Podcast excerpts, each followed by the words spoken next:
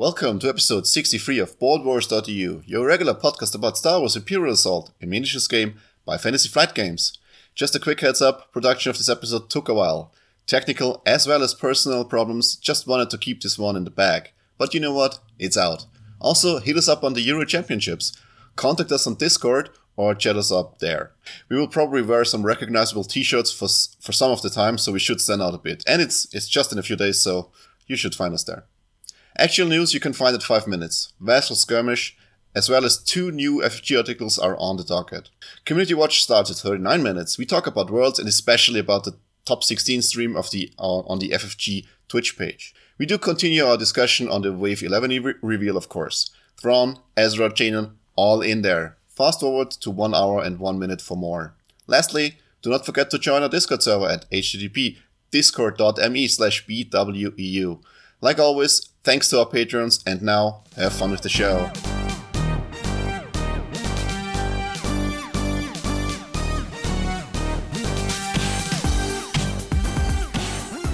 Welcome, listeners, to another episode of BoardWars.eu.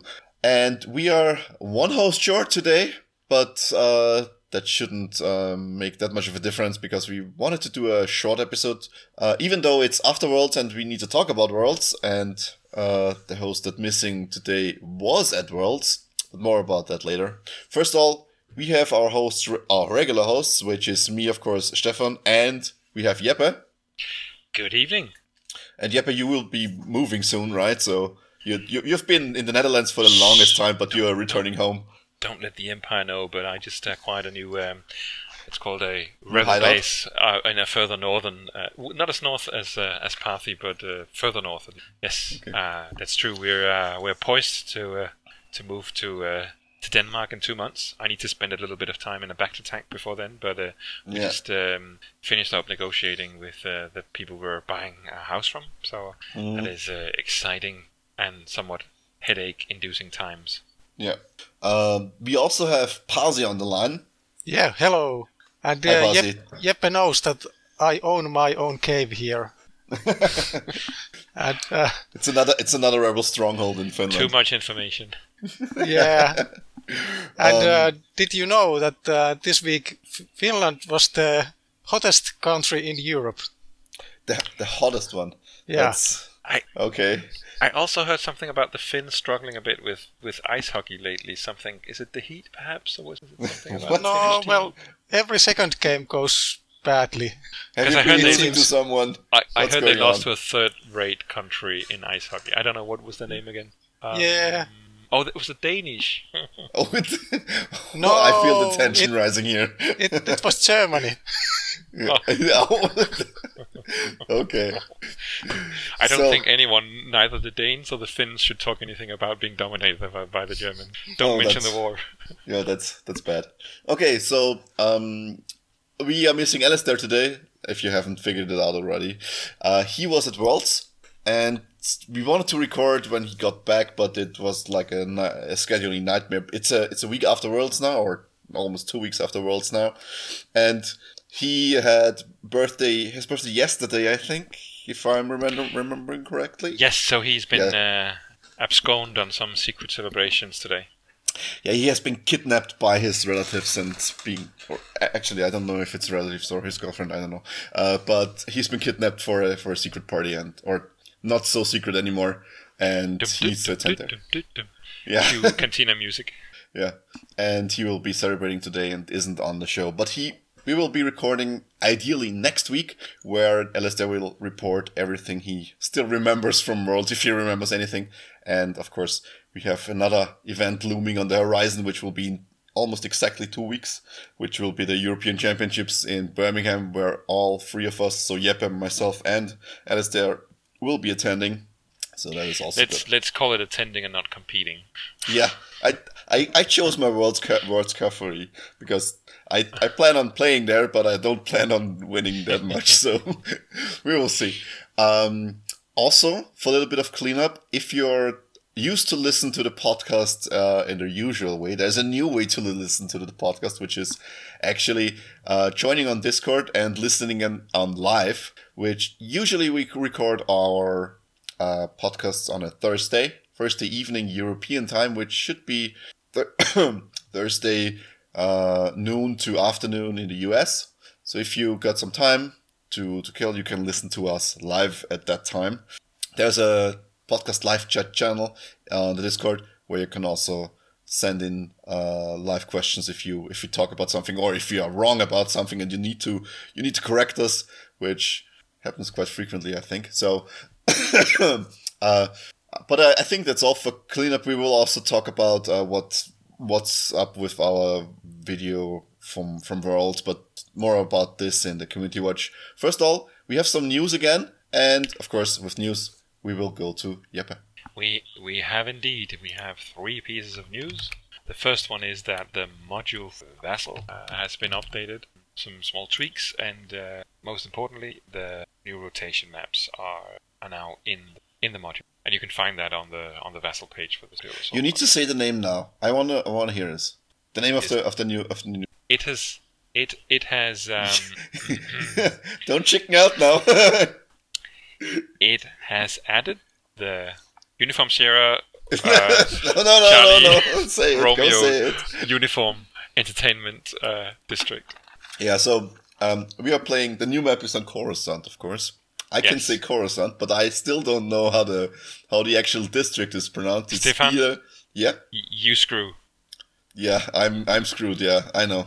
So either it's it's you screw, or I like to I like to call it you screw, screw whatever. I don't know. So it's the it's the entertainment district. It's it's the place to be well and duly entertained. Yeah, yeah. We talked about the map already, so let's just uh, head on to the other articles. I think.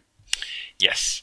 Um, what we have is we have got the uh, a couple of articles on the Fantasy Flight forum. The first one is called Celebrating the Best in the Galaxy, which is basically summing up some of the macro numbers from the World Championship from all the different Star Wars games. Um, so you can see, for instance, that 22 countries were represented. Um, and uh, mainly that's North America, uh, Australia, New Zealand, Brazil, and a bunch of European countries, uh, mostly Central and Western. I see Finland is missing, and Ireland and Portugal. Maybe Luxembourg as well, but lots you need to get the game. You need to get your game on. and and uh, I can see there's also has been someone there from Kuwait. Actually, I've heard of him. I think he's one who's been steadily playing X-wing at Worlds for several years in a row. But uh, 22 countries is not bad. Uh, you can see a bit about the representation that uh, um, that from uh, from abroad, beside the Americans, uh, about one fourth were Canadian and one fourth was, were from the UK, which I think is impressive with all the players from the UK there. Um, I don't know if they all travelled or whether it's just a lot. Um, yeah, lots of uh, players from all over. You can see a bit of that. What's the number? Um, 943 unique players. I think the reason they're the unique players is that probably some of them were signed up more than one of the, the games. Five different world championships.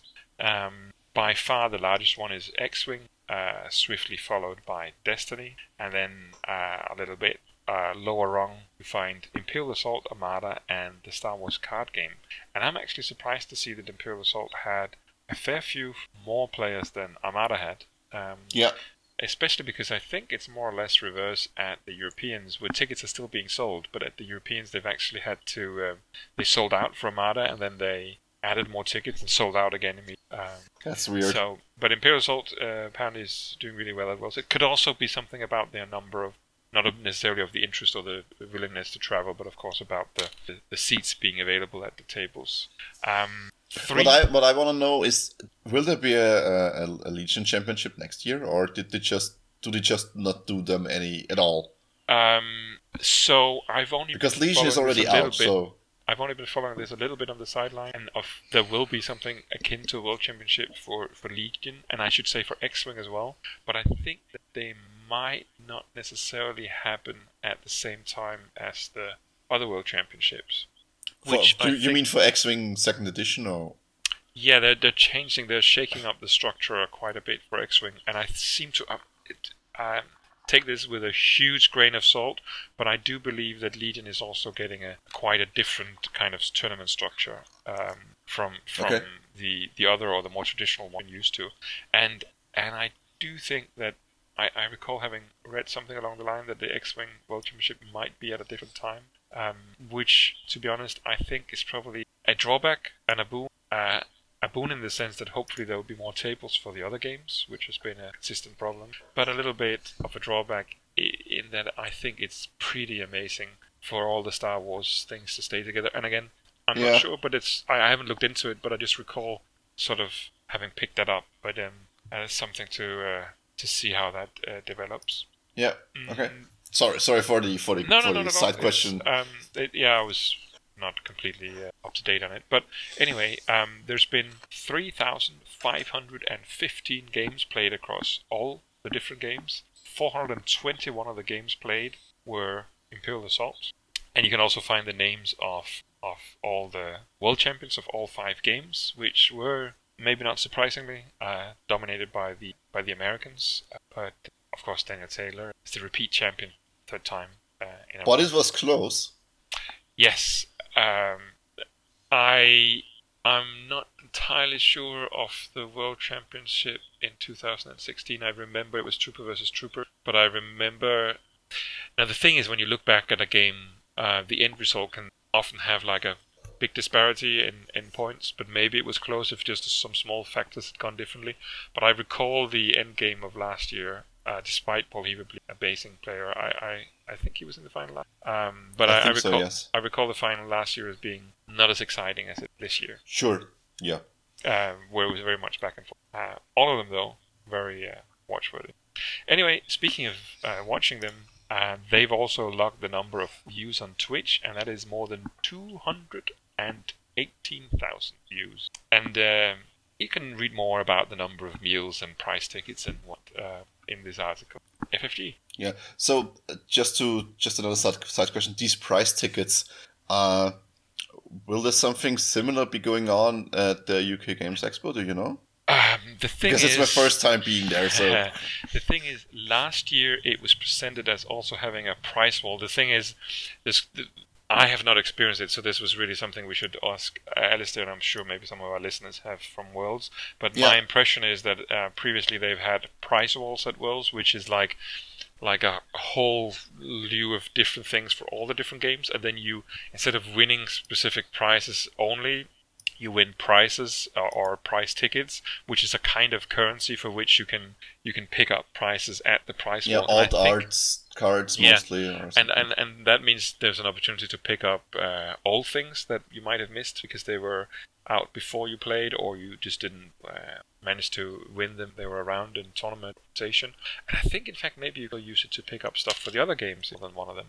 Yeah. Um, How do you get these? You get them for playing uh, uh, you get some, I think, just for being uh, as participation, and then you get them just as you progress through the tournament. Okay, um, okay. that's fine. About Europeans, last year they had promised famously a, a price wall, and then there weren't one to oh, to, no. the, to the disappointment of, of people that they had to, to, to roll back the intended price structure.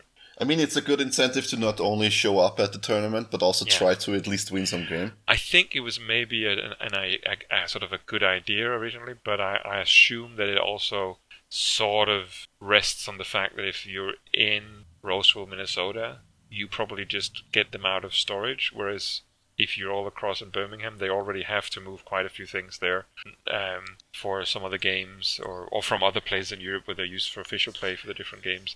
I think all the prices. I don't know if that was a logistic uh, limitation. That's just my uh, my assumption, but uh, yeah. that it might be more difficult to. I mean, I mean, Asmodee is a is a is a large company now, so I think this this excuse uh, doesn't fly anymore for me. I mean, uh, sorry, they... so, sorry for the aside. Um, speaking of Asmodee being a large company, I, I heard just uh, earlier this week that Asmodee is up for sale. Really? Who's gonna so, buy that? So, so they've so um, for those who don't know the the, the uh, backdrop of it, um, Asmodee was um, bought up by a, a, primarily French investment bank or investment fund of some sort yeah. um, a number of years ago, and that's when they went on a on a kind of killing spree, gobbling up everything small and large in the industry, becoming a part of Asmodee, including FFG. Though I think with FFG there was sort of a little bit more had the hint of a merger, uh, also with the FFG um, CEO uh, Christian T. Petersen taking over a leading role in Asmodee and Asmodee. Um, but anyway, uh, they're up for sale, so uh, it's interesting to see what happens in terms of um, the investment bank that has fin- financed all this, if they want out or if they want to now try to sell it off for even more worth. Or I'm I'm I'm not concerned, but I am following it with. Uh, so you are curiosity. Concerned. No, with a degree of curiosity.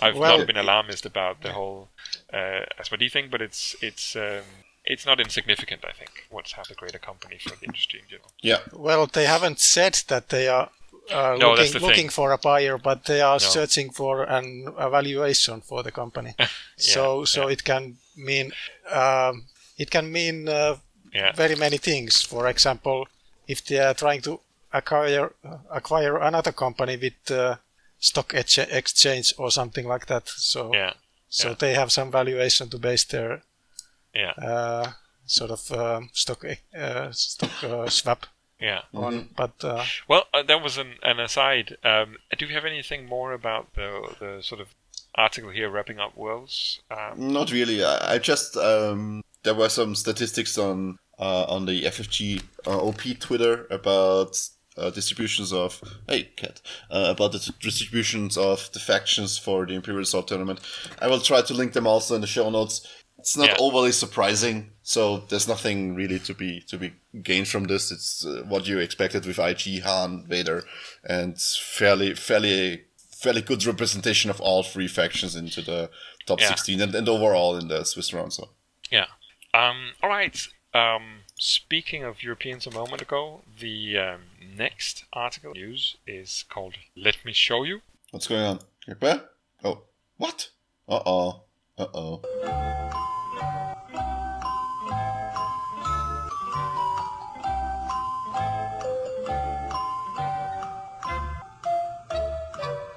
So there was a hiccup. Um, and I'm Slices are in the HoloNet. yes, yes, the slices are. yeah, but now let the episode us. Yeah. um, so uh, before we go, uh, I, I'm actually not sure how I did splice this up again, but um, we were starting with the article. Article let me show you before we got disconnected on Discord. Yes. And all of Yes. Discord went down, and it was down for a few minutes, but it's up again.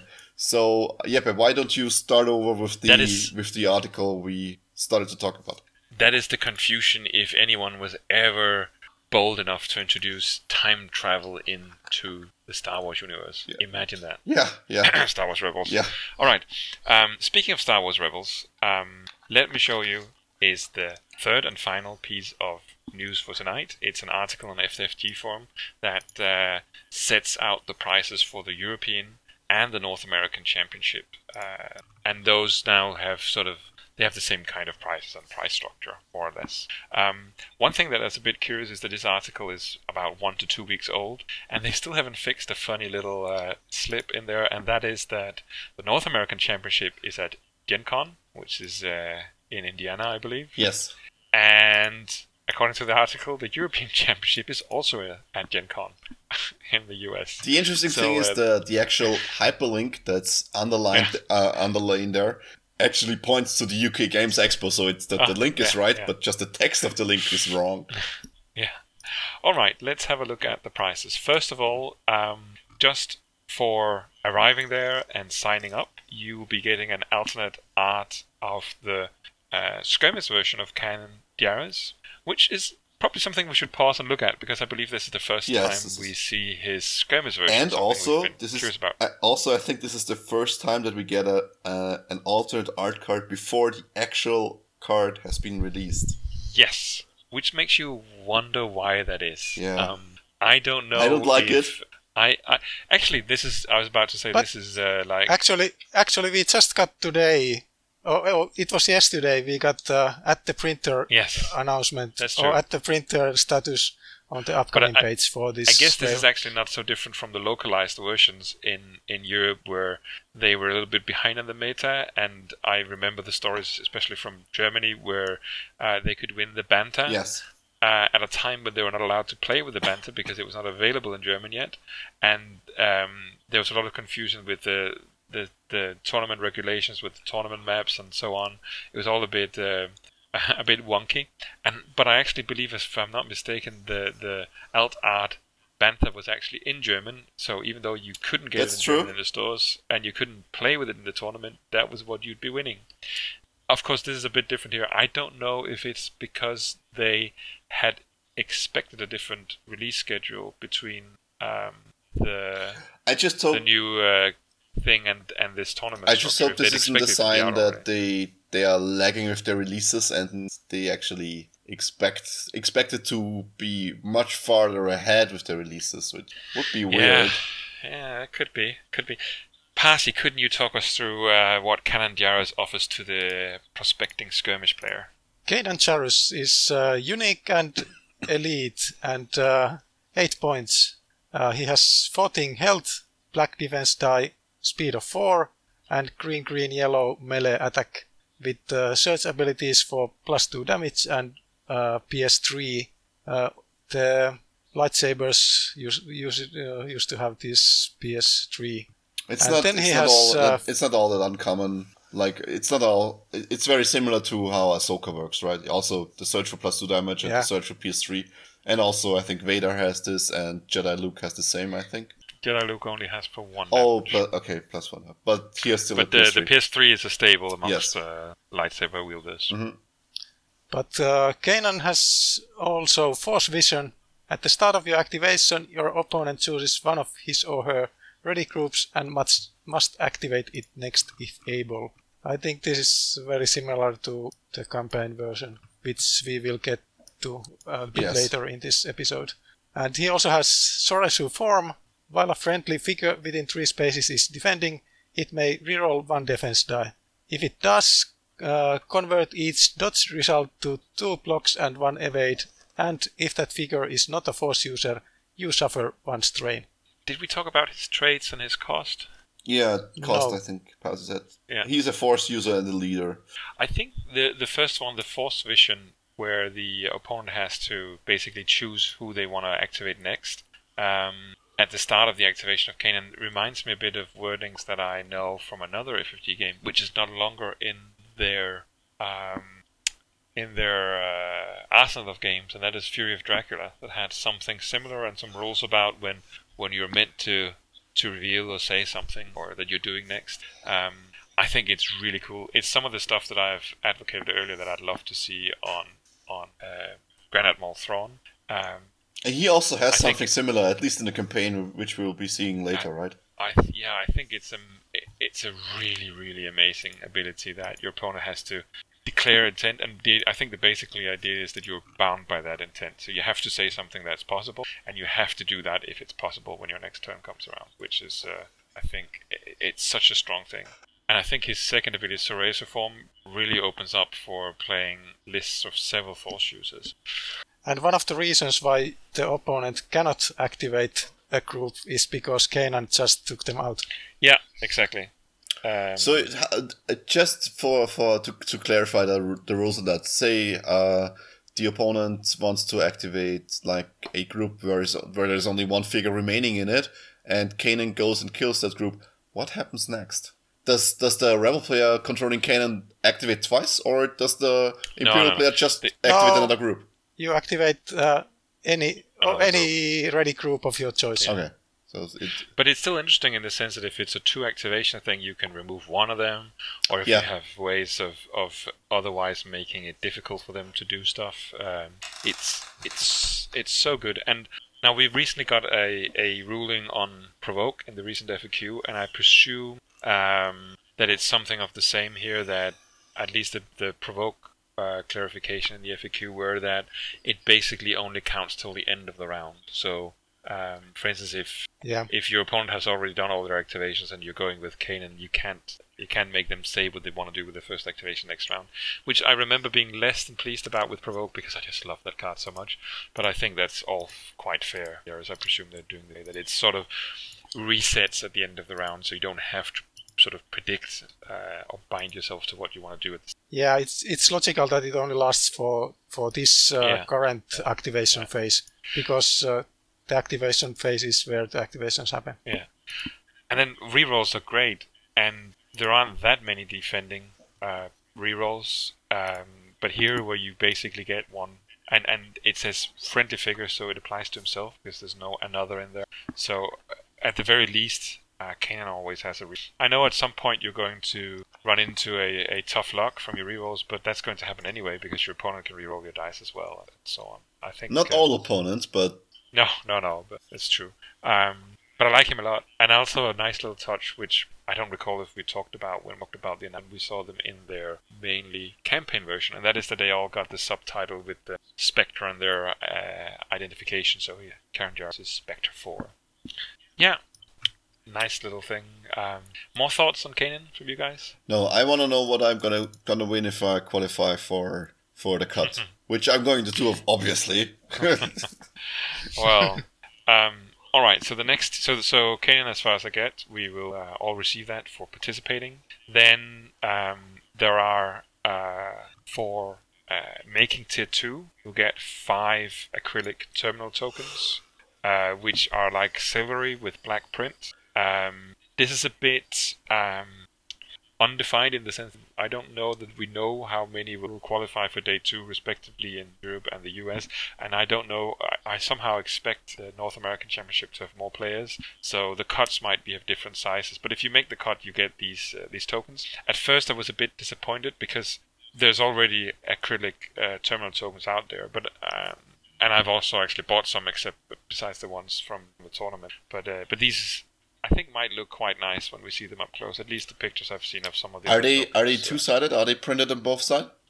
Um, it doesn't say, so that is actually going to be interesting to see. I don't think that's the case with. I hate with that. the red and white tokens. I'm sorry, but I hate that.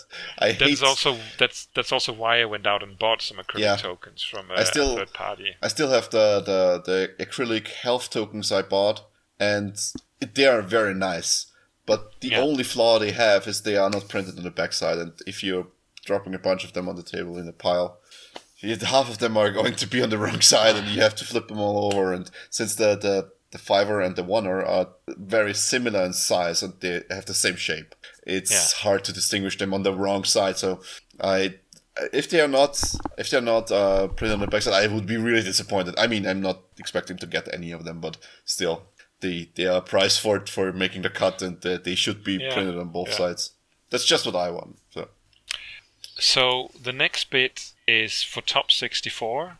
I don't know. I, I guess they haven't started signing up for Gen Con yet. I'm not sure. It's, it's not until uh, August, I if I'm not mistaken, or around earlier. Um, but for the Europeans, um, there's still more than half the tickets left, so I think there are less than 60 people signed up. So unless there's a deluge of people and you play really, really poorly, um, you'll be certain to get the next one because that's top 64. And the top 64 will be uh, double-sided spot glossed plastic deployment cards. So the more thicky version, I think they'll be a bit like the HKs we saw at Nationals uh, uh, just in the last season with um, an elite riot trooper on one side and the regular on the other. And uh, the alternate art on this card is amazing. That looks that looks so fucking cool. so the riot trooper is just he looks perfect. and it's also nice because it's actually something that's worthwhile playing right now. I have to say I've I've been looking a little bit less of out or or at, at articles and news lately about uh, what's coming uh, in tournament kits also for Armada because I'll be out for a few months over the summer. Yeah, and uh, that means I'll miss a number of things in rotation. Amongst other things, I think Ahsoka is coming, not for the Europeans, but for uh, one of the other tournaments, which unfortunately I don't get to participate in. Yeah. Uh, well, the interesting thing about the Riot Trooper, the alternate art, it seems to be the same art, piece of art that is in the original card, just with another background and with much more detail. I think so. Yeah. It, yeah. it just I, I it's so sexy. in fact, I am considering um, to play Ahsoka at the. Yeah, me too. Uh, so that was the 64. If we look at the uh, top 32, you will get a uh, binder, and it's a commemorative binder, so it will read top 32 and 2018 on the front. And uh, there will be either North American Championship or European Championship, and it's basically a binder that you can put your uh, upgrade cards in. Um, it says nine standard size. Is this for the mini? I don't know if it's. I presume. I'm no, sure if it if holds nine the... nine per page, it's the same size of binder I have, and it's just the regular deployment cards. Yeah, but the ones for the mini Uh, yeah. are also I nine think- per page. Yeah, I think I think they made Oh, a it mistake mistake with this because all the cards in uh, Imperial Assault are medium sized and not standard. yeah. But but uh, Yeah. Yeah, so You it's get probably what not you mini, get. but it is for your deployment cards. yeah, Tell you what, I've bought a lot of those binders, and I will soon find myself with too many of them. Uh, because for X-wing, they're removing the mini cards entirely, and I have uh, several of those mini binders that I had to uh, sort of order specially to get for for what is command cards and upgrade cards in in uh, Imperial Assault and what's uh, uh, yeah upgrade cards for Yeah. X-wing as well and so on. And also these things will, I suppose, also if you're lucky enough to get one of those. Uh, There'll be more room in the other folders I have for Armada and uh, and X-wing. um, all right. Um, if you make the top 16, you will get a uh, commemorative medal, which will either read North American Championship or European Championship.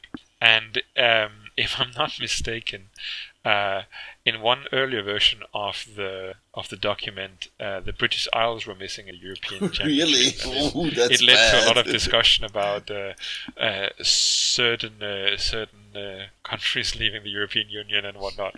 But I think it was basically just it's uh, it, it's it's graphics that they had made. I don't know if it was intentionally making a joke or whether it was actually a slip. I don't from, think so.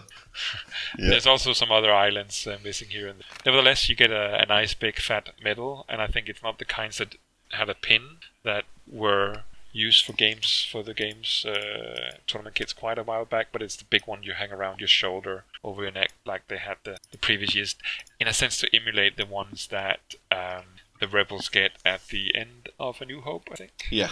Except if you're Except a if you're a. Wookiee. Yeah. Right. I would not be surprised if top 16 corresponds with who makes the cut, but again, that depends on the players, and so the cut players might also get the well, be the ones that also get the acrylic uh, terminal. Next, if you make to top eight, you are going to get a a playmat. Uh, but it's not the kind that actually have the mat on it, but it's the ones that you put on the table and then you can put your tiles on top. You, I don't know if the size is the same as the normal playmats, so they actually don't work so well with with uh, official playmats. But it's basically showing um, on one side Ahsoka and the other one Darth Vader. They seem a little bit. It's like the same thing you see on the playmats with the with the actual missions on them, but they seem like they're a little bit that one of them should be turned to really be facing off. But anyway, it will be um, saying either 2018 North American Championship or European Championship, just depending which of the tournaments it is. Yeah. And then uh, next there is top four. If you get a top four, you earn a free ticket for the 2019 World Championship. It means you don't have to either pay for the tournament or for the uh, trying to get in and uh, get the, the few tickets that often the two few tickets. Um, so that's basically just it's not uh, so much uh, bling bling, but just uh, something possible uh, further on if you can afford to travel to Minnesota next May, of course. Then we have the runner-up. So whoever is um, is making it to the final but not winning it will get a plaque, just like the old tournament plaques. Uh, that will then say finalist for either North American or European Championship. I think it's really neat that those are a different, nice touch. And then, last but not least, if you become the champion, you obviously will walk home with a big trophy. Um, hopefully, you're not flying. We'll have to make room for it. but um, with it, uh, more importantly, you will also be getting a free airfare, airfare and hotel for the next World Championship. And I think it was Uh, like that last year too, right? So It was, it was. And what they have then done, uh, I think they've written this a little bit better because I know last year it caused some confusion with the wording. But basically, uh, you win a free event ticket for a guest. So uh, you do not get travels and hotel for for your friend, but you get to give someone else a uh, a, uh, a It- po- possibility to participate Yeah. if they can afford going. yeah, which is a bummer, but it it's still okay. Uh, at least No, the winner that the winner gets free free hotel and free flight. So that's Yeah, I'll be a tip of the hat for them that they changed the wording a bit because last year it was, if you really read it clearly, you could see that there was a distinction between what the, the friend did and what they didn't get. Um, but I think most people uh, missed it on first read through. I, I remember we were being a lot of confused too. So it's yeah, yeah, but so- it's it's it's clarified uh, now. yeah. Um, so yeah, those are the things. That what's not mentioned in here is that I'm sure that for both events there will be side events. So um, at the time where the top cut is playing on, there might be a side tournament. I think at the Europeans it's probably going to be four player uh, free for all skirmish games. Yeah. Um, and there will also be some rewards for that. And it is possible that, uh, for instance, the uh, something like the acrylic tokens or the riot troopers or other stuff will be available, or something completely different. Uh, last year we got, I believe, Nexus and, and E-Webs in the side event. Yeah. So them be the prizes. Um, yeah, looking good. It is interesting that we're getting Kanan spoiled, but also, as you mentioned a little bit, funny that in the tournament kit when it's not released yet. Yeah, and Pasi said that uh, yesterday. I think we got uh, the update on the upcoming page of FFG that the expansion and the packs are at the printer, from which yeah. I think it's going to take at least two months or so until they show up, maybe even more, mm, because usually printing takes two, three, four weeks, and then after that it's at least four weeks to the US. Yeah. For shipping and then distributing and then release, and plus two weeks for Europe. But last time we had a simultaneous release with Heart of the Empire, so I'm not sure if Asmodee can make it happen again. I wish, but not sure. So we will see. I mean, I I don't know how much their production chain or their development team or or their their public relations or whatnot at uh, at FFG or Asmodee North America is interlinked between the different games. But I do wonder if with all the talks we've had about why we didn't hear more about Imperial Assault. I uh, I do wonder if it's the massive push they've had to make for X-wing second edition, and I'm not just thinking about publicity, but also about producing their. It's a massive undertaking that they're basically releasing um, updates for almost all of the existing ships. Um, that's due to be out already yeah. in August and September. And we also um, had just Legion was also just released, which is also quite a quite a big box yeah, with a lot yeah. of cardboard and a lot of cards. So I don't know if that's why, or whether it's just been a, a choice that they, they haven't given us news. And one thing to maybe close the news out with is rather the absence of news than news, and that is that um, there's been a lot of hype about the so-called hyperspace uh, report that was done and announced uh, for happening during uh, Worlds, and it was announced as being part of something with all the Star Wars games, with the logo for all the Star Wars games and so on. Um, and it certainly had us all hyped, uh, us inclusive, um, and um, and there was absolutely nothing about anything but X-wing and Second Edition, mm-hmm. which um, which was no news for us, and I'm fine with us not getting any news. But I think it was a bit of a letdown that uh, that a, a, lot of us were sitting tuned in watching the stream from from Minnesota, and I also know people who were traveling to Worlds for Armada or or X-wing or or Imperial Assault. Well, X-wing players are maybe less relevant, but that went to this um, yeah. uh, hyperspace report, uh, expecting to hear something about the other games. Uh, then it was all X-wing. I think that was that was fumbled a bit on uh, FFG's uh, part that they sort of mislabeled that uh, that press event. Yeah, I, I'm I'm not sure if it it's something they want to repeat next worlds where they also do a hyperspace report, or if it's just something they really uh, uh, put together just for the release for X-wing Second Edition, which I think I, is what's happening. So I I think that they're doing this in-flight report at Gen Con every yes, year. But that's... So I'm sure we'll hear news from then. And I think it was, I thought it was a really great uh, uh, idea to do it for the Star Wars worlds as well. But I think it was a problem that they made a bit of a misnomer of what it was about. Yeah. Uh, otherwise, I like the idea. I understand if it's not feasible. I'm uh, still. It's. I I don't think it's too bad because what this means is that they don't have to. They don't have to devote too much time during the actual in-flight report at GenCon for for talking about X-Wing Second Edition, which this is hmm. time we can hear about other products, including Imperial yeah. Assault. So, which I think they will try to push out another app campaign soonish, which means yeah. like after after um, Tyrants of Lothal released. So yeah, we'll see. Uh, and if I mean, if you are an X-wing player, uh, they're doing something untraditional uh, that they haven't done for the games beforehand, and that is tomorrow, and that's by the time we're recording. So tomorrow, which will be the 18th of May, uh, FFG is doing the first of several uh, unboxing videos where they themselves are unboxing and doing all the content of these conversion kits to convert first edition to second edition. So it's, I mean, we're often in that limbo or sort of that perfect balance between enticement and getting a little bit, but not all of it, for whenever there are new waves for all of these games. But basically, it seems like they're going the the full nine yards with spoiling a lot of stuff for uh, for X-wing Second Edition, and I guess they're doing that early to to really keep a hold on uh, all the the old players. Yeah. Anyway, uh, that was more than plenty from the news and also the lack thereof. Yeah.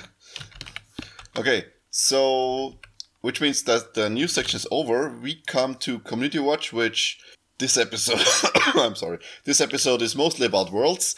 So Worlds Top 16 and Worlds uh, Swiss happened, and during Top 16, FFG did stream the Top 16 bracket on YouTube, where they did stream four of the matches, one match for each stage of the tournament, and I was restreaming that um, that video feed and uh, overlaying with my own commentary because last year we had the problem that the announcers weren't too deep into uh, the actual rules and what's being played and what's hip right now.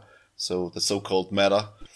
So I thought uh, it would be a good idea to actually restream that and also enhance the stream with uh, card overlays and talking about which cards are so are currently um, involved in the action and which not. So I think for the first time, uh, for doing it the first time, it actually went quite well. It was like a very un- unopportune time for me because it was right middle in the night, so pretty pretty grueling. But uh, I made it through. It was six and a half hours. It was I think after it after it was over, it was late, even later than three uh, three a.m. in the morning for me. so past four o'clock in the morning here. Yeah, even, may, maybe even yeah. past four in the morning. Uh, it was yeah. not that good for me, but. You can you can also watch this on YouTube now. I uploaded it on, on our uh, YouTube channel, and it's it will be linked in the show notes. But Jeppe, you wanted to say something?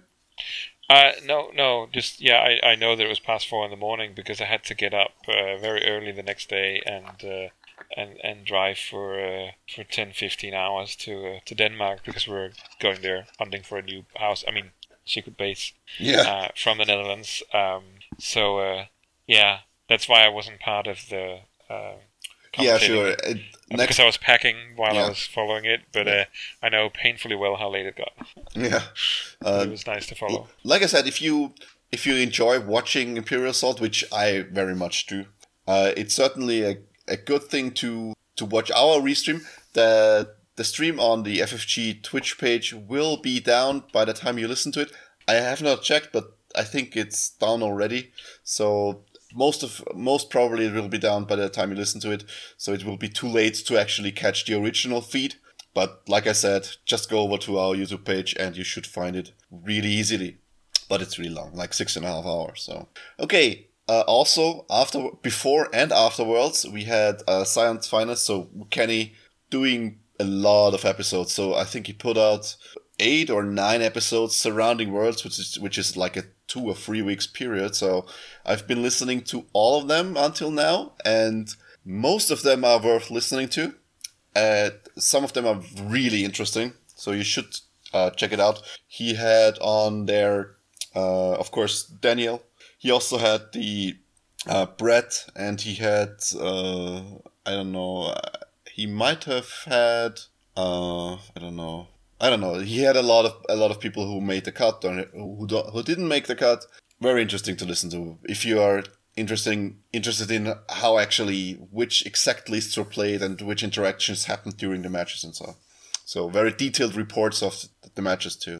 Also, we had Twin Troopers releasing another episode also about Worlds this time, and it's also worth listening to. So for Worlds, at uh, specifically, uh, Alistair was there, and he will speak about uh, how it went next time, which will be next week actually, because um, in two weeks when we would be actually recording next, we will be already uh, be in Birmingham for the European Championship. So we will be pulling the next episode a little bit further to us, so we have time to talk about what Alistair faced in his. Whoa, so someone fell over. Jeppe, are you okay?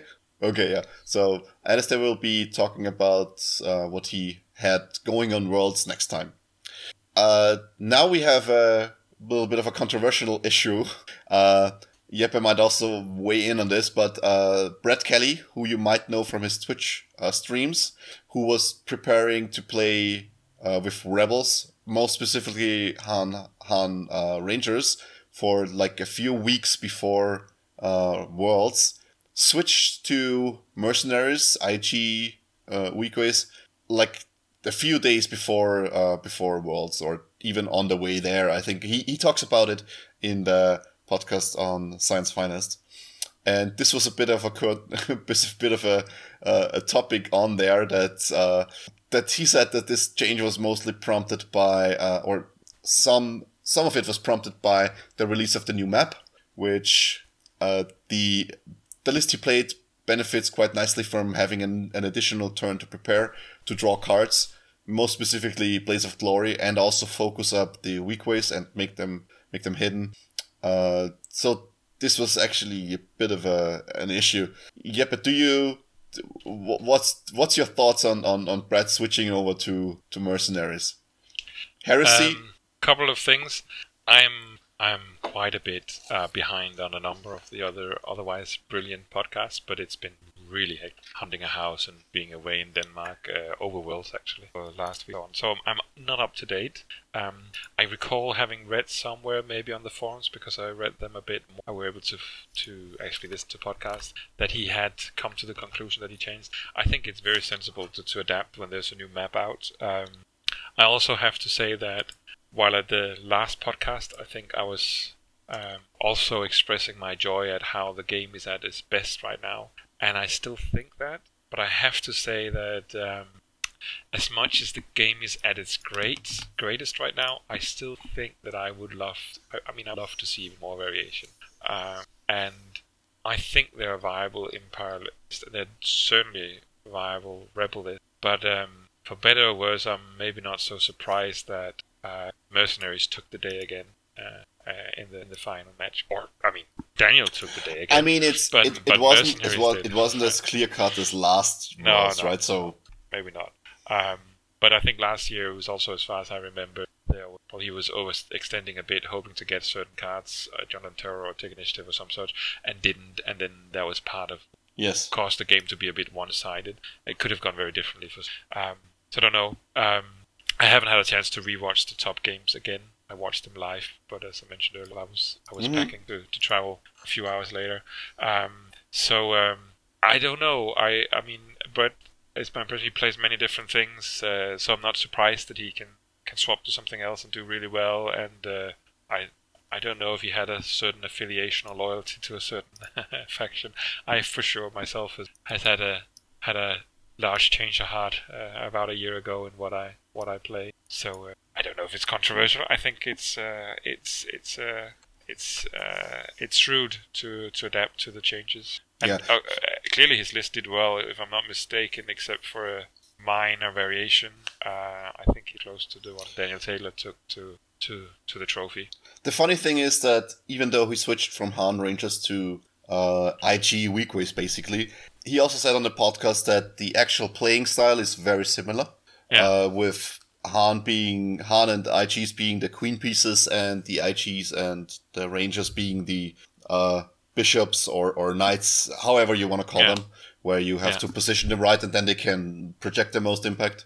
But the actual funny thing is that he actually lost to a Han Ranger list in the I think it was the the uh, round of four if I remember yeah. It must have been round of four, yeah.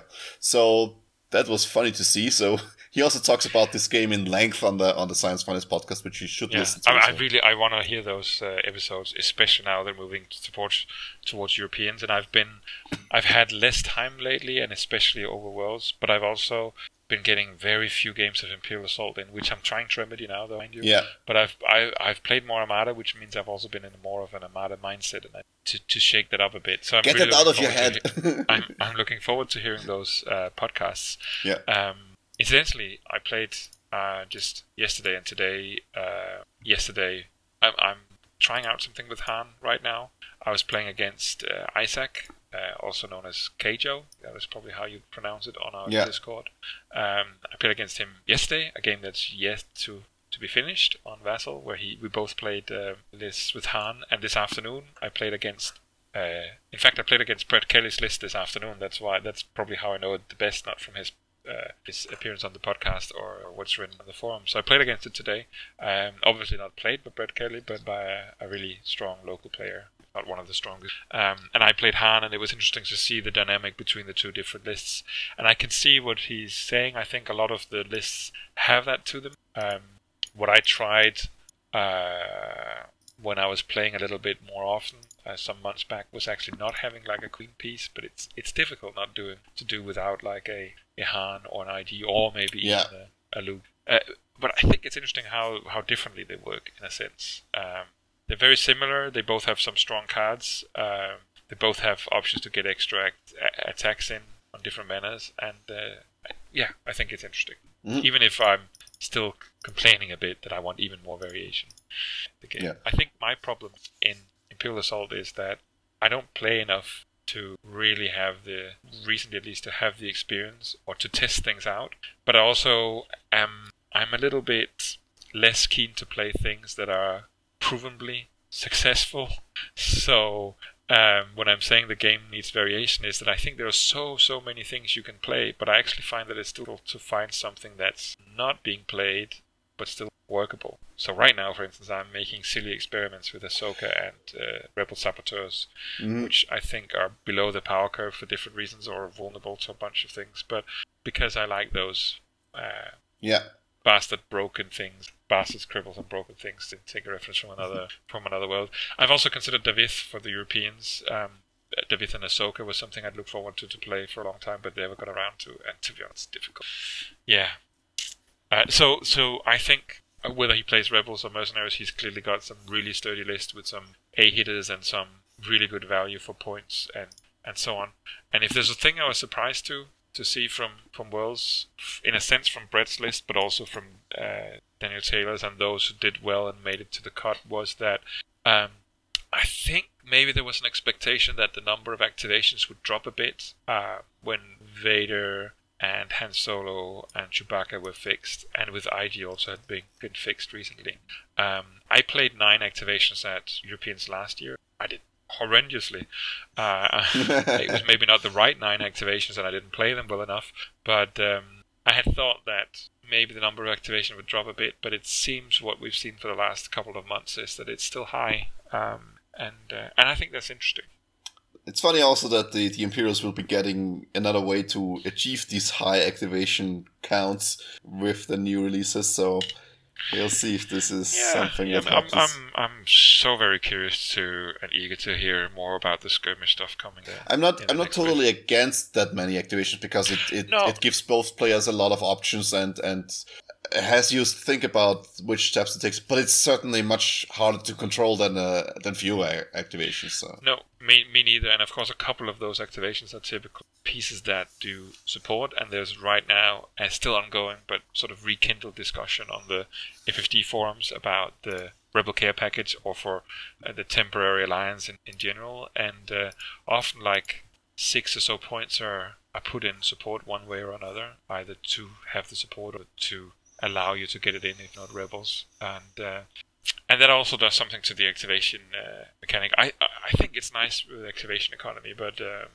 but I'm still surprised that it hasn't dropped a bit and uh, not it, it's not a bad thing necessarily uh, but just a, just an observation at least yeah. stood out to me okay so to close this out do you have any special thoughts or feelings on the new map and the new missions on the map so I think I mentioned this. Uh, before we start, have you actually watched the the final sixteen plays on the new maps? Like the fi- I think the final and the uh, the round of sixteen match of Daniel Taylor against whom I can't remember right now.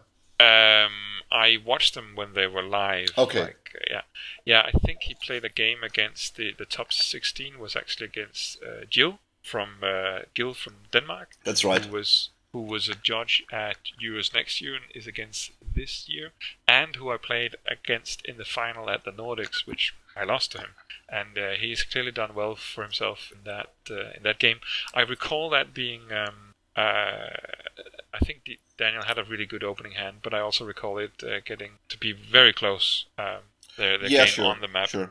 But um, so as I mentioned when we talked about the map being announced a couple of episodes back, um, I played this map a bit around Christmas time when we were when we were all speculating about what map would be the new one, and we all expected it would be from um, from the Heart of the Empire uh, wave, and then we were surprised by the fact that we got the Mos Eisley instead.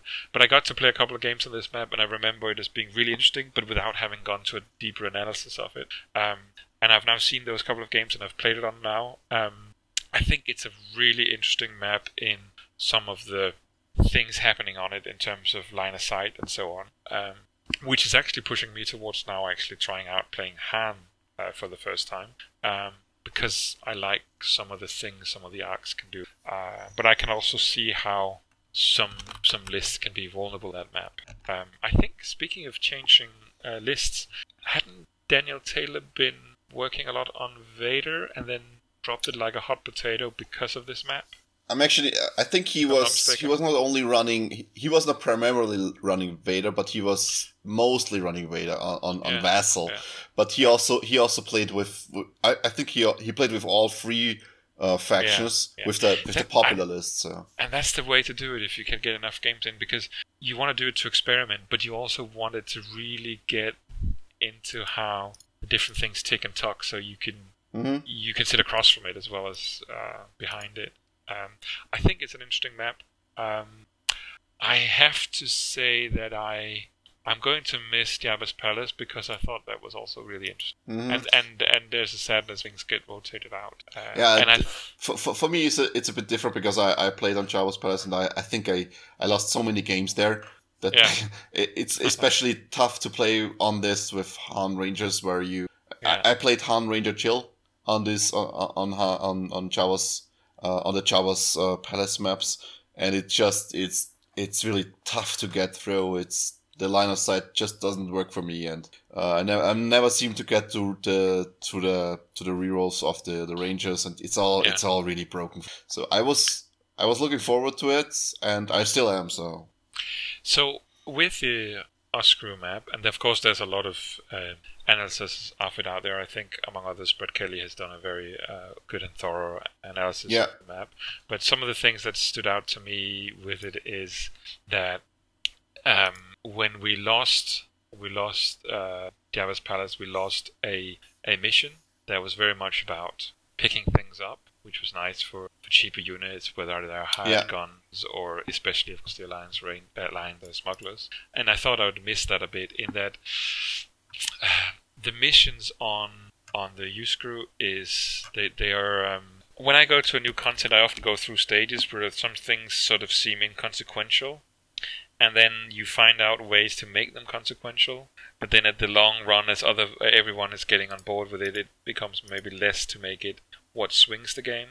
And I felt with I think we talked about this the last time with the mission where you have the courier droids uh, on the map that gives you six points, but they don't really get into play uh, at first because you only get them at the start of a round. Then they have to move. The doors haven't been opened yet, so it'll be. Uh, uh I think was it at the end of round three is the first time you can score one of them.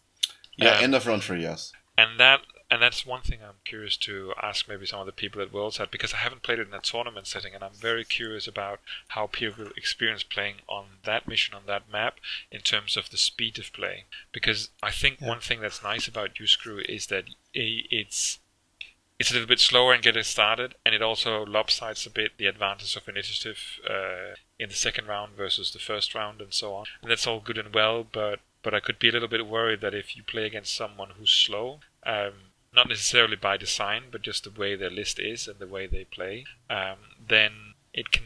I could imagine it being a unsatisfying experience.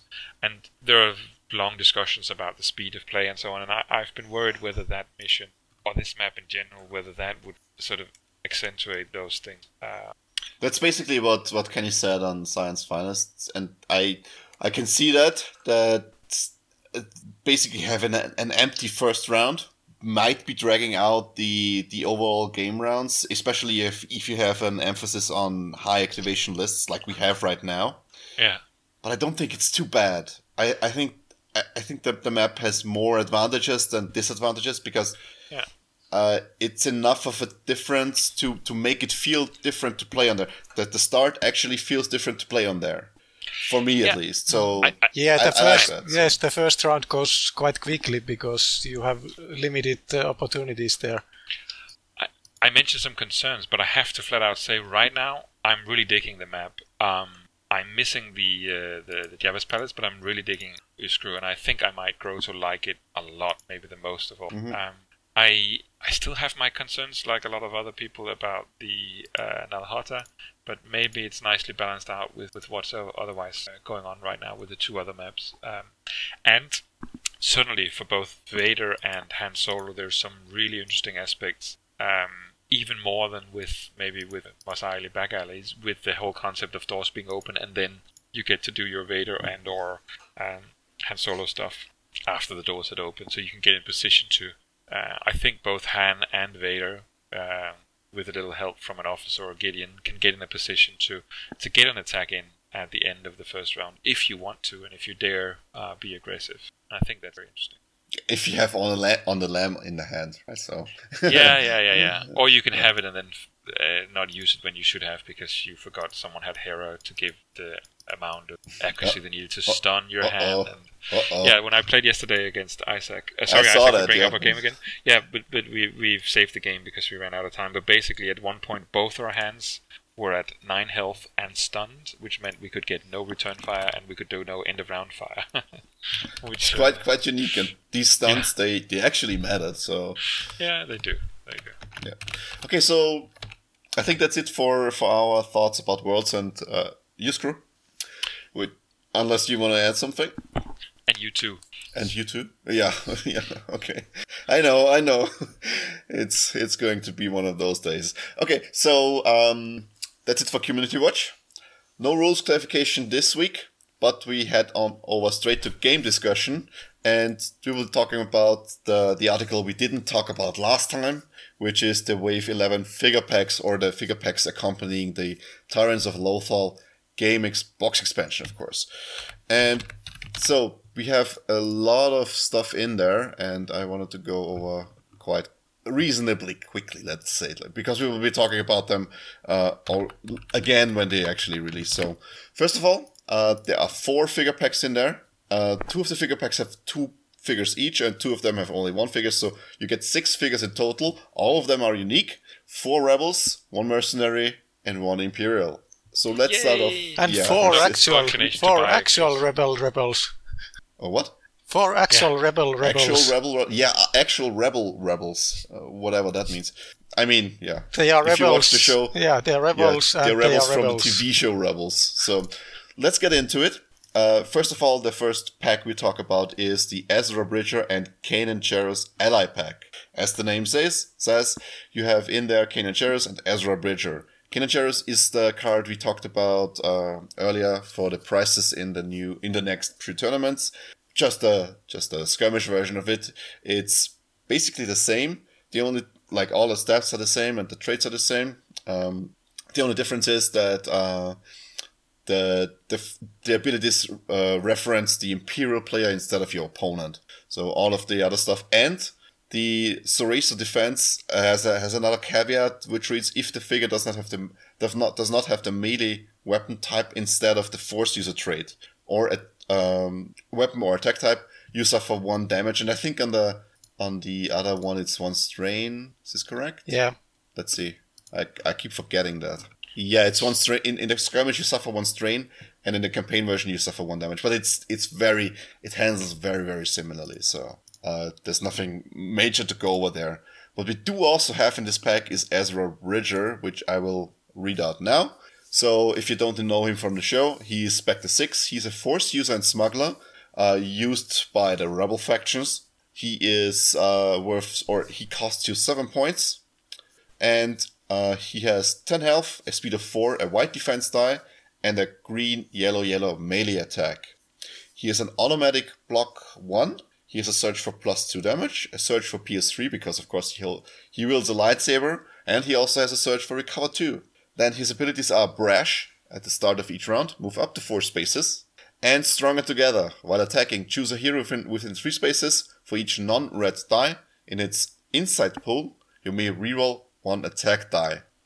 So this is of course just to clue the listeners. This is of course uh, he should be used with other force user or similar uh, themed figures uh, as heroes because all of them have, have very good uh, inside pools. So, and usually they don't have uh, on the healthy side at least uh, they have no red uh, dice in their inside inside pools, which means that you get to reroll all of your uh, attack dice poten- potentially, of course. So.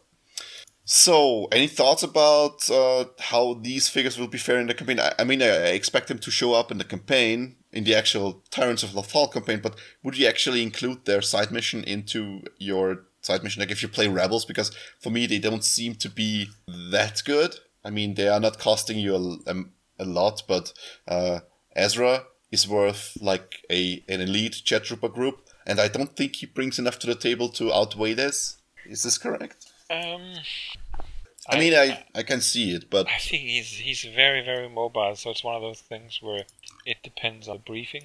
Uh, Usually, you don't need this in the campaign, right? You you're starting off and you have the the the, the first few enemies already in your face, so that the, the yeah. basically the his eight movement points are not that good. What can be good is if you can make him interact with something, but I don't know because then he can move, interact, and attack which might save you an action like twice a twice a mission or so. Yeah, it is at the start of the round. Uh, yes, yes, but uh, yeah, yeah. rebels get the first activation anyway. So oh yes, so yes, it's yes. it's very good good for the campaign. And I think and seven I points. Mean, rerolls on attacks are always good. Looking at his dice, I know this is the campaign version, but it makes me weep a bit for the Vith's attack. That's suboptimal, but they shouldn't compare anyway. Um, I think the extra block with the white die is, is great. Uh, recover is is great. Uh, I think he's okay. I don't know if I would bring him as a rebel player, but that's because in general, not always uh, so keen to bring uh, allies. It depends a lot on the mission. Yeah, I think he's fine, and I think it suits him.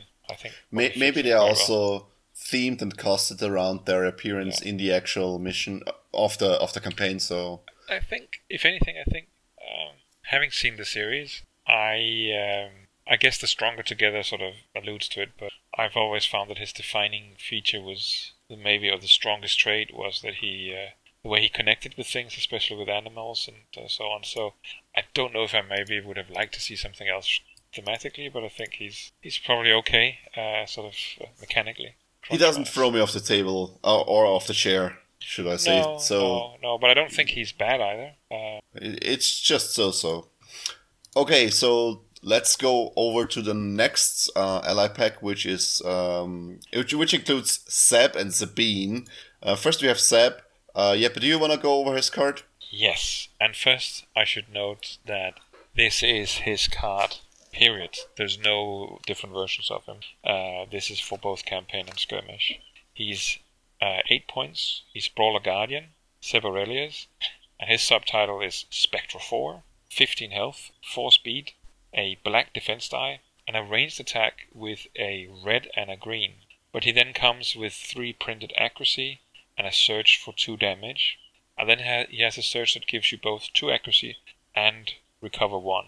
And he has but one special ability, Bo-Rifle Staff Strike. Once during your activation, you may perform a melee attack using two red dice without spending an action. So this basically makes him uh, comparable in certain senses with uh, Jedi Luke, uh, with with being able to to do an attack without using an action, just to to get get everyone uh, up to speed. Um, uh, it's kind of limitation. The limitation on attacks per activation is not one attack per activation but it's that one of your actions can be an attack or including an attack. So if you have attacks that are not from the source of an action, it doesn't count towards that limit. So that's why he is able to both do regularly ranged attack and his melee attack in a, in a round. Um, I think he is bringing a lot of oomph, a lot of punch.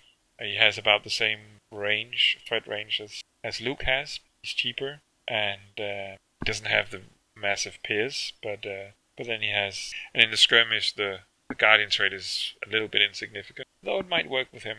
Um, but the brawler trait is, is very interesting. Yeah, so you, you, have a, you have a few cards that reference yeah. brawler where you can move figures around. So, so for skirmish at least, stuff. I think he's he's really great. I also think he's fine in campaign, but campaign is a little bit different. So um, um I think I'm absolutely convinced that he'll do well in in skirmish. In campaign, it's still the question of what your Empire opponent can do. with Eight threat.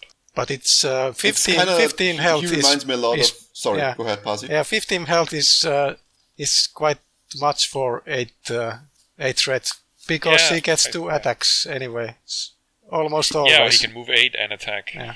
So he Mm-hmm. clears his uh, worth of uh, threat very easily.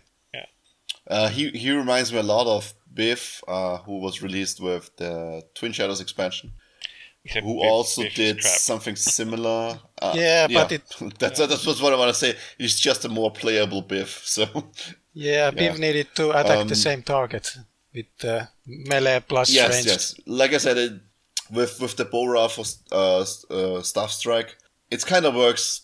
It's at least similar to how Biv worked, but of course he is he's a much more refined version of that, and he actually his stuff actually works instead of Biv, who who just dies. So Yeah, I mean, red dice can be fickle, but uh, they they they definitely have the most. uh, if he if he can can get access to any rerolls via command cards or uh, in the campaign via via some some stuff like Diala or or other or other heroes, it's very strong. Or, or like an extra surge from uh, from either Yeah, a power token or from a um, From Hera. from a Gideon or yeah yeah. Well, Hera is probably not going to be together with him in a campaign game, uh, with Yeah. the exception No, but uh, in skirmish, maybe. Maybe in skirmish, yes. skirmish. Oh yes, oh yes. Um, it's especially with the two red, you're less likely to get a surge. Okay, so Paze, you wanna tell us all about Sabine? Sabine, this is her campaign version. She's Spectre 5. She's Hunter, 7 points. Uh, 11 health for 4 speed. Uh, white defense die and a ranged attack uh, blue, green, green. So 4 accuracy minimum. She has surge abilities for Pierce 2 and another for plus 1 damage. Uh, which uh, with green being a very consistent here she gets a very consistent uh, damage. Then she has uh, two abilities, one special action, evasive maneuver, move up to two spaces, then recover two damage, and parting gift. Once during your activation, you may choose a space within three spaces and roll one green die. Each other figure and object on or adjacent to that space suffers damage equal to the damage results. I think that's uh, pretty. Drokkatta loves That's, uh, yeah. Drokkatta loves Sabine. That's that's Sabine, Sorry? right? Go ahead go ahead, Paze. Yeah. Sorry for interrupting no, you. that uh, that feels just like Sabine in the Rebels. Yeah, yeah, she's throwing she's throwing her her improvised explosive devices. Um, like I said, uh, in skirmish, uh, I think Sabine will be a great fit for for including in a list with Drokkatta because uh, this, especially the parting gift. If you play Drokkatta right, you can, and if you if you face a, a list with a lot of small figures that are bunched up, you can deal a lot of damage very fast. And with her, you cannot deal not, not only deal damage to to figures, but wa- also might even remove them. So Yeah, in skirmish we don't know if he'll do the same, but of course he can. Uh, Drokkatta, she can also do it in. yes, yes, that, that's what I want to say. We we don't know if this is the same in skirmish, but it's very.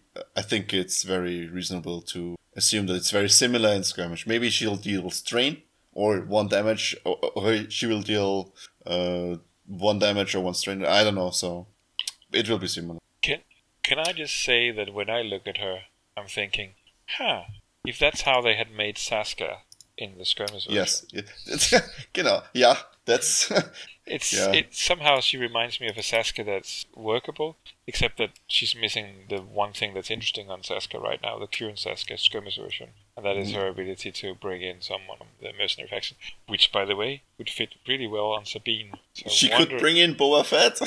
So I wonder if I wonder if she might because there are so many things that makes me think of uh, at doing what Saska didn't manage to do. I'm wondering if maybe in her skirmish version she's getting an bring with. yeah, maybe, Maybe we will that's see. why we don't know, uh, or we know that she's different. Um. Anyway, just a thought. What also what also is very interesting about all of the rebel figures in these in this uh, wave is that all of them have access to recover, and for the longest time, I I I for the longest time this keyword has actually been very very insignificant in in skirmish, but with Tress, who also has a lot of ways to recover, and all of the other new rebel figures having at least some uh, capacity to recover damage, this might actually become a thing that that that figures stand out there and and take some some heat, and then even uh, recover some of that damage, and then maybe maybe be better to occupy some some terminals or be better to occupy some objectives. So I think it's interesting that for her it's not in a. Uh, again, we don't know how she'll be in, in skirmish. Yeah, and for her it's version, automatic, right? So. I think it's interesting here that it's combined with movement because that means that in situations where she doesn't need to move so much to get where she is, you can choose to move her less. And in effect, in some ways, you could say that it's more equivalent to to. Uh, to three or four movement points in that if she's moved low terrain or through enemy figures, um, evasive maneuver is uh, is just as good as uh, her performed. And then she can choose to do that instead and recover two damage, which I think is actually an interesting way to, to give a recover. When that said, I think um, the one recover on Zeb, which is not as big, is I think it's interesting because you have at least when you're doing the ranged attack, you might have reasons to do that anyway for the accuracy, and then you get a, a recover on top. And recover one is not much, but he has so much health and a black die that um, it could be significant, right? It could so, be significant, especially. Could, yeah. I, I do we know his card? We don't know his card, and, and I think is it is it the one we have it actually in the in the in the spoiler. Yeah, uh, you keep yeah. you you keep you you keep talking. I'll I'll try to read it. You'd zoom and enhance, uh, and that goes for something we haven't talked about for the other either. That that, that there are you you can look a bit closer and see um, what cards are there, but also especially maybe what cards are there but not spoiled yet. And oh, I am really excited for what we're getting in this wave. I have to say. Yeah. Probably because the game is already in such a good place. Yeah. Talking about talking yeah. about I was actually recover. Uh, recover is uh, sort of uh, the rebel signature.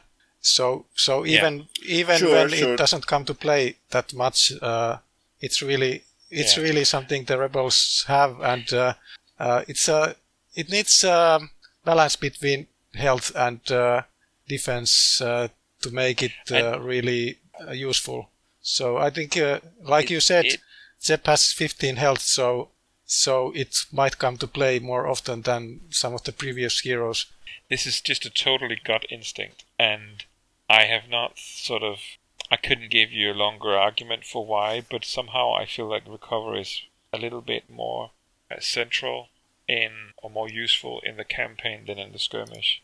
I don't know if it's got something to do with how in this. Of course, you've got that in the campaign as well, but those abilities are typically on the rebels, the things where you can attack, and then you have a lot of while attacking where you could add extra damage, like um, merciless from from Vinto or whatnot. Whereas, um, so that's on the rebel side.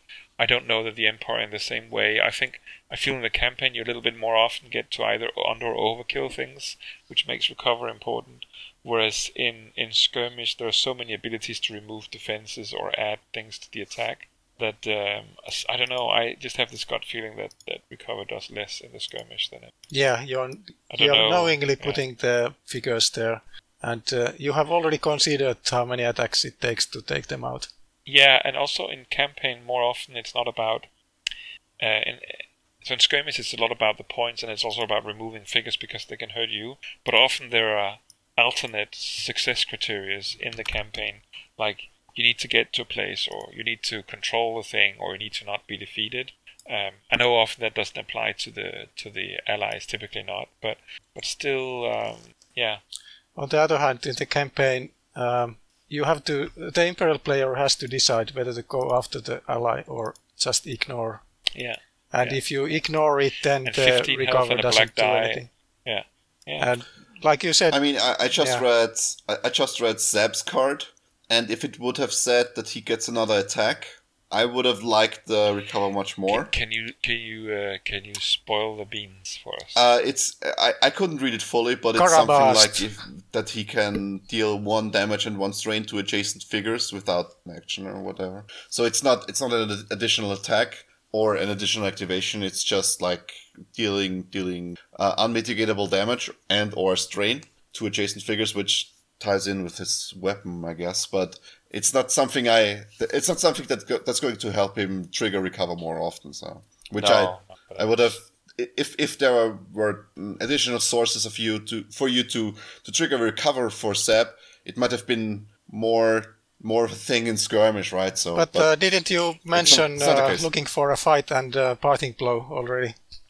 A parting blow doesn't actually work. I, I yeah, he's a no, brawler. Wait. No, he doesn't have a melee attack time. Doesn't, right? ah, doesn't matter okay. with a brawler. Okay, yeah. Just like um, the Trandoshans, which of course everyone uses, um, yeah. they can also do a parting shot. Uh, it's called parting blow, but of course they're shooting. Now, um, right. the thing is, I, okay. I, I've mentioned that I think Guardians are maybe not the strongest right now, but I think some of the cards that allow you to take damage for uh, adjacent figures might be very interesting with. Um, with Zeb because he has so much health. So if he's not a target, you could choose to sort of get some damage onto him instead of some of his more squishy friends in skirmish.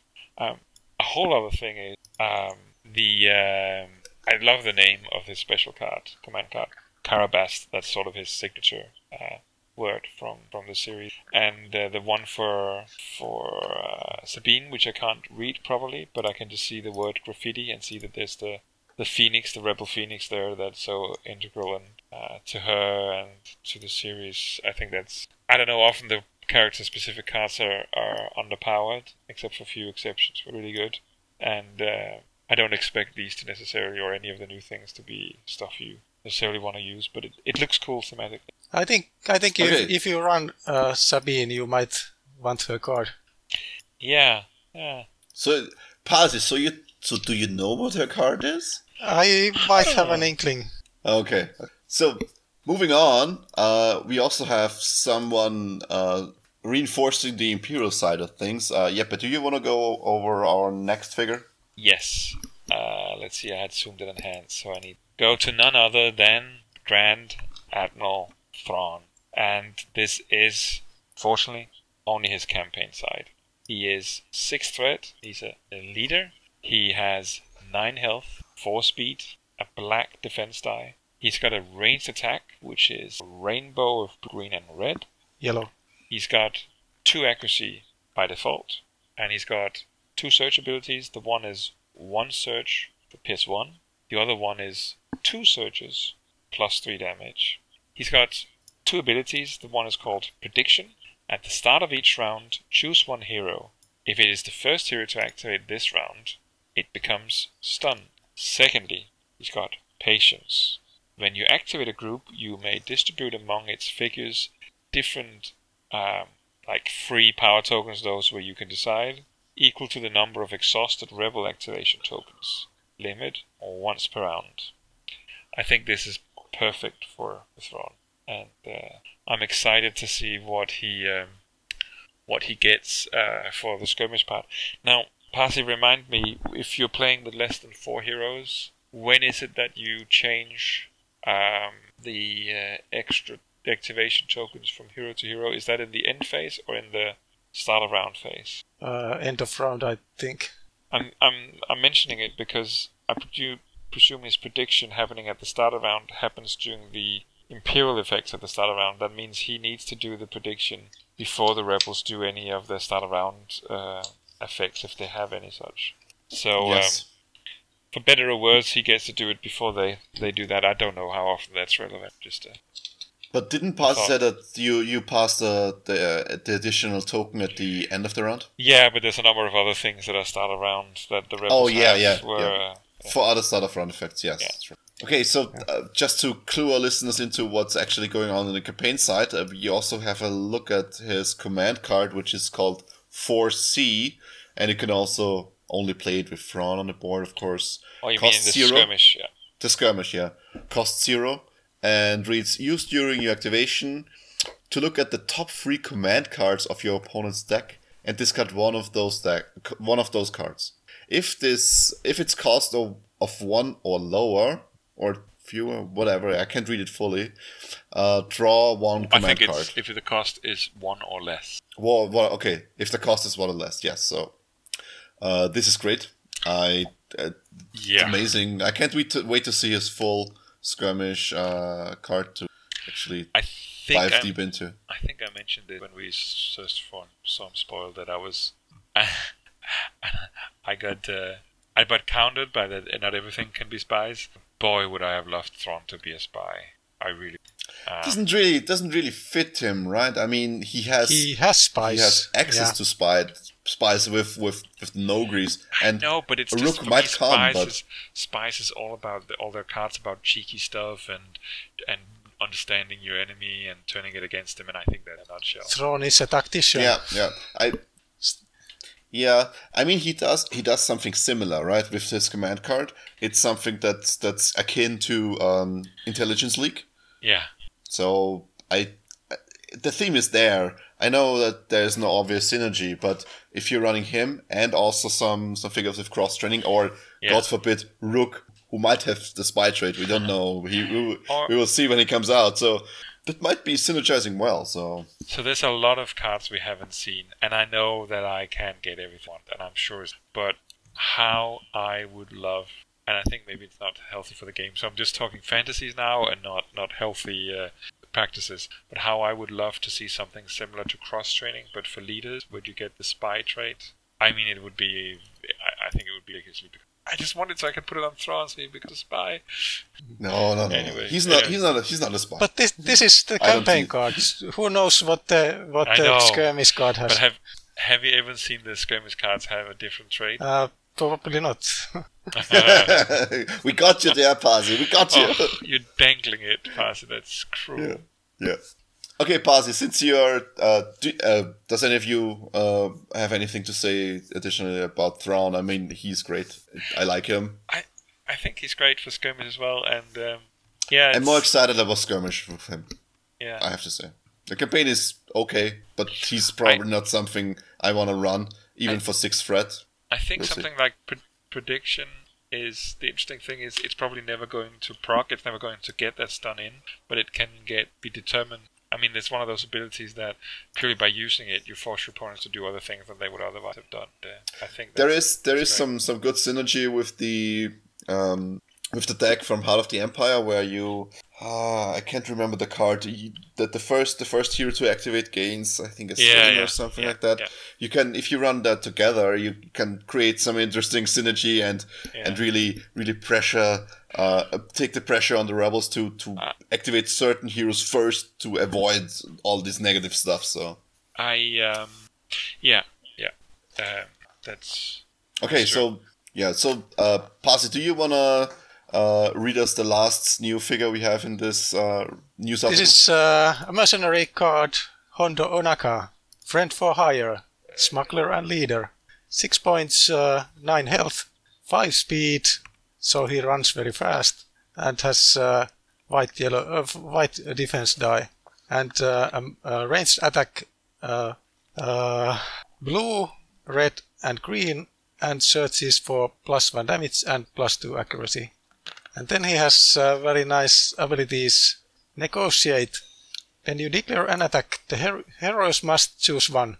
Either increase threat by 2 or apply 2 damage to the attack results. And ulterior motive. When you enter a space containing a crate, increase threat by 2. Limit one per crate. I love this. I, I've been waiting for the the mechanic in negotiate for basically since the game is out. This is this is just very very great. I have to say I was not keen on him in the TV series. I love him to bits in Armada, and I love the way they've translated. So I like the kind of character he is. In a sense, just I didn't fancy him particularly in the way he, is in TV. It's just like there are several things in it that I appreciate without really like acknowledging, without really being keen on it. And and so I like the idea of what he is, though I didn't like how it was executed in the series. And I really like how that, that idea has been transported here. I think it's it's really great and it's really fun. Um, I still think he's maybe a bit expensive to put in unless you can make something with what he can otherwise do and he synergizes with your uh, with your uh, with your class. I think his subtitles "friend for hire" is hilarious. He's a friend for hire, Only if you can pay him, yeah. and I am Uh, so curious to see his uh, uh, skirmish card. I have to Yeah, say, I yeah. mentioned it before, maybe I don't know. At least I know I'm thinking and writing in places, but I really would love him to be able to like do something where he's in different factions, but he's a little bit. He's a little bit sort of a loose cannon in that what he does is is good for you, but it's also a little bit good for them. So you have to. That's what they do in Armada, and it's excellent. And I'd love to see them implement if they're able to something in Imperial because it's hilarious. It, in the series, he's he's always doing stuff where he's uh, they're doing things and they're doing something for the rebel cause, but then he's also doing something for someone else and for himself. It's it, he's he's uh, he's always helping others as well as the one who's actually hired him and befriended him, but they're benefiting a little bit more from it, a tiny bit than others, which is I don't know how you do it mechanically, but I just love to see it. Yeah, the I think the Twin Troopers or or maybe even Kenny on on Science Finest, they also did a review of this card before, uh, shortly before Worlds, and for skirmish they expected him to do some command card shenanigans instead of the the negotiate um, effects he already has or he, he has in the campaign. But I actually think that this will be victory point based and, uh, instead of something to do with command cards. So this would be probably that when he attacks, either your enemy or your enemy needs Something to choose like to give or... you two two victory points, or the attack gains two two damage. So this would be the direct equivalent. But that might be too strong because if you can give give him additional attacks, you basically either deal a very large amount of damage or or you get victory points for free. And after the third attack, he basically paid for himself. So okay, just I'm just uh, brainstorming here what I could imagine him doing, and it's just again inspired by his amazing uh, uh, abilities in Armada. But what I could imagine him doing is that um, if you have him, you draw two cards from your deck and keep one and shuffle the other one back in the deck, and your opponent draw one card and discards one card. What? it's, it's weird. That's why it's so Hondo. So basically, yeah, I know, but how would this how would this be? This isn't this isn't a purely positive no, effect for you. I mean, so the difference is that you get to look at two cards and choose to keep one and shuffle the other one back in the deck, while your opponent gets a card and then has to toss a card away. So the opponent gets to distill their deck a little bit or their hand a little bit, um, but you get to improve yours without losing anything. If that yeah, makes sense. I, yeah, yeah, I, I know what you're saying, but the the thing is that his command card, uh, which I can't fully read, uh, it has to do with with uh, spending victory points and then lowering the, the damage on the on an incoming attack on Hondo. It also references victory points, so I really, really strongly think that something yeah, with victory points is going on with him in the skirmish card. So. It it says something along the lines here: use while defending. Uh, pay your opponent X number of victory points and apply uh, minus X damage to the attack, then you become focused. Yes, that's that seems to be correct. Yes. Let's make a Which, deal very befitting. Yeah, you give your opponent cards, and then you add that to the. To, you reduce that from the damage, and then you. Yeah, you give focused. him victory points of yeah. cards. Yeah, yeah. very yeah. hondo, very yeah. hondo. And this is, I this is for zero cost. This is amazing. I mean, I, I can't, I, I can't, this, I can't think this card exists. I mean, this is but it's very so hard though because you're basically you're giving your opponent something you don't want him to have. Uh, but the nice yeah. thing it is used while defending, so you basically get to see uh, all the stuff before you choose. It's the on the Lam, just better. What? yeah, I don't know what's going on. And he can also use on the Lam. You cannot in skirmish. You will not be able to kill this guy. I don't know. He, he can defend all. I don't know.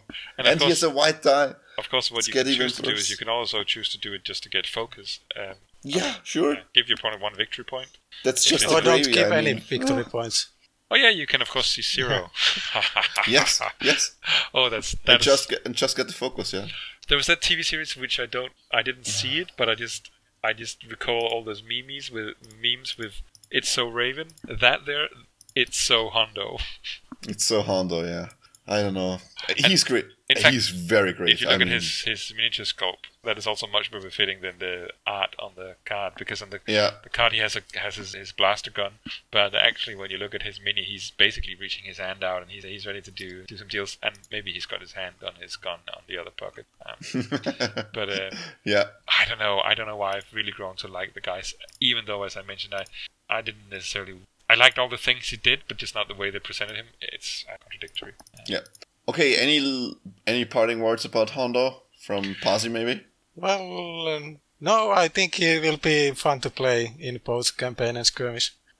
Yeah, okay. and, and he has a I mean, we can only see half of his. There's an uh, uh, upgrade card in there, which can, as far as I can see, can be used on unique only, which is something with lie in ambush. And I hope, mm-hmm. hope, hope that it's something that that does interesting things with deployment, so that somehow you can do. And it says something with deploy, so I, I think and it's one point unique where you can somehow have one of your unique characters deploy differently than the rest of your group. Um, which is again, I'm sorry to draw the parallel, something I know from Armada. I can see it in Legion, and they're actually introducing it in uh, Star Wars X-wing Second Edition. And I think that could be so interesting to have him deploy somewhere else than in your deployment zone. Yeah, the the thing is that this card actually is neutral, so you can yeah, use yeah, it in any faction. Yeah, exactly. I would have. I mean, uh, the the mercenaries don't need that much help anymore. they are very good right now. But but this seems to be perfect for the mercenary faction thematically. I mean, rebels, maybe even rebels, but the empire usually you don't. Maybe uh, maybe with uh, Thrawn you can lie in ambush. Yeah, maybe, uh, but no, maybe with with the Inquisitor or something like that. But I don't know. Thematically, I would see it in the mercenary faction, but it is what it is. It's still a good card. It, it's it might be a good card depending on what it actually says. So, okay, so that's Hondo, and that's all of the figure packs you're going to get in the next release, which, like we said, going to take maybe eight, eight to ten weeks or so. Should be out by then, and we will talk about it in, in, in more depth and in more de- more detail when they are actually released. Okay, that concludes our game discussion for this episode, and uh, we probably won't talk a lot about or talk at all about play experiences because next episode we will have Alistair on and we'll also maybe talk about our preparation for the European Championships. I plan on, on getting some, some quality gaming time in on the weekend uh, to test out uh, the list or refine the list and the command deck. So, and I think Jeppe will do similarly. So we have a lot to talk about next episode. So. Okay, with that, uh, we will head off into the the force uh, Pasi, any anything you want to uh, turn our listeners' attention to before we go? Well, uh, it's it's late, uh, so nothing comes to mind here. So. Okay, yeah, it's it's it's late for you, Liv. It's always late, unless unless it's summer, then it's always morning or something well, it, like that. Uh, it has been very sunny okay. this week, so even when I go go to bed uh, very late or 1 a.m. or later, I tend to wake up at eight. So, so the yeah, sunshine yeah. has uh, its drawbacks. You need you need better curtains. You, you need a you need a bunker. Well, it's uh, yeah. I have uh, shutters, but uh, anyway, it's it's just a, a summer coming thing. So yeah, yeah. Okay, um, Jeppe, what's cooking for you in the next few days, other than trying out your list or trying new lists for for Euros? You still there? He'll be He'll be back Am soon. I still there? Okay. Oh, he'll be back. Did he write? Oh, he, okay. Yep. He's back now. Yep, but you just got back. yes.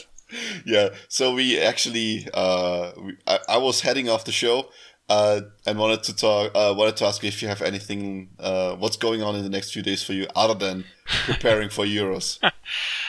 what a crazy time this is. Uh, countdown is two weeks to Euros three weeks to me having major surgery, I'll basically almost go directly from the hospital uh, into the to the surgery. It feels like sorry from the almost directly from the airport to the hospital. Now I'll get home and sleep one night. Um, major surgery. It's two months till I'm moving uh, town and countries, and it's two and a half months till I'll take up my new job teaching games like exciting, Imperial Assault for, uh, for a living. Yeah.